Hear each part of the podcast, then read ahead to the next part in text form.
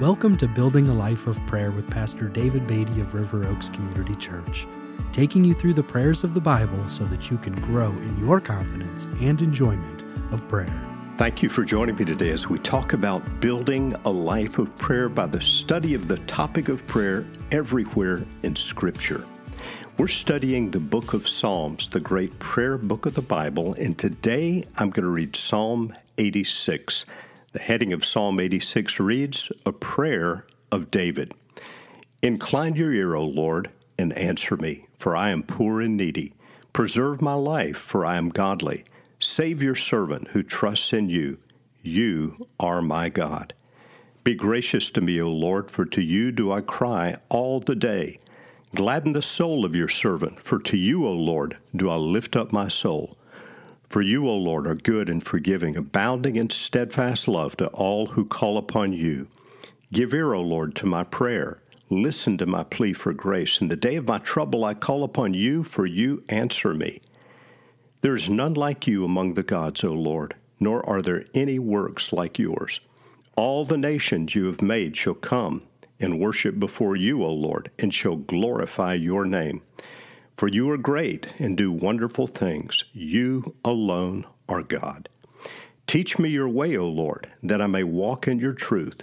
Unite my heart to fear your name.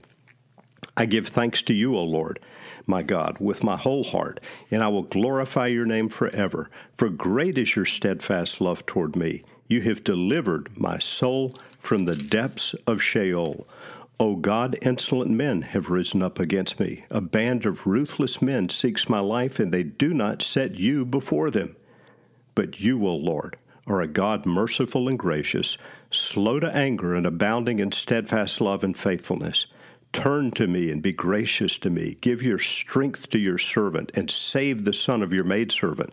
Show me a sign of your favor that those who hate me may see and be put to shame, because you, Lord, have helped me and comforted me. That's Psalm 86.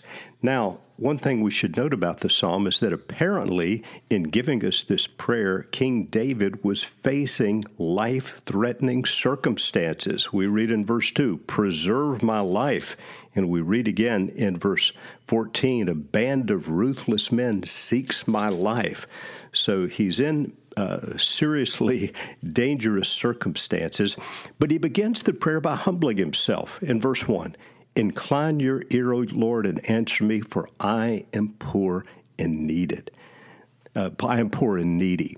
This reminds us that prayer flows from an awareness of our need and an awareness that only God can meet our need. Throughout Psalm 86, King David turns his focus to who God is and what he has done. For you, Lord, are good and forgiving, abounding in steadfast love to all who call upon you. The psalm also includes specific requests. In verse 3, be gracious to me, O Lord. In verse 4, gladden the soul of your servant, for to you, O Lord, do I lift up my soul. But I think a key request is found in verse 11 of Psalm 86, and it reads this way Teach me your way, O Lord, that I may walk in your truth. Unite my heart to fear your name. Now remember, David is in the midst of life threatening circumstances, but he's praying, Lord, teach me. Teach me in this situation. Teach me how to walk with you. Teach me how to walk in your truth. And then he prays, Unite my heart to fear your name. What does it mean to ask God to unite our hearts? I think it means that David was praying, Give me an undivided heart. Give me a heart that is fully set upon you, devoted to you, submissive to you. Teach me your way, O Lord, that I may walk in your truth. Unite my heart to fear your name. There's a great lesson in Psalm 86, and that is that in the midst of adversity, we can ask for God to teach us and to give us undivided hearts in our devotion to Him.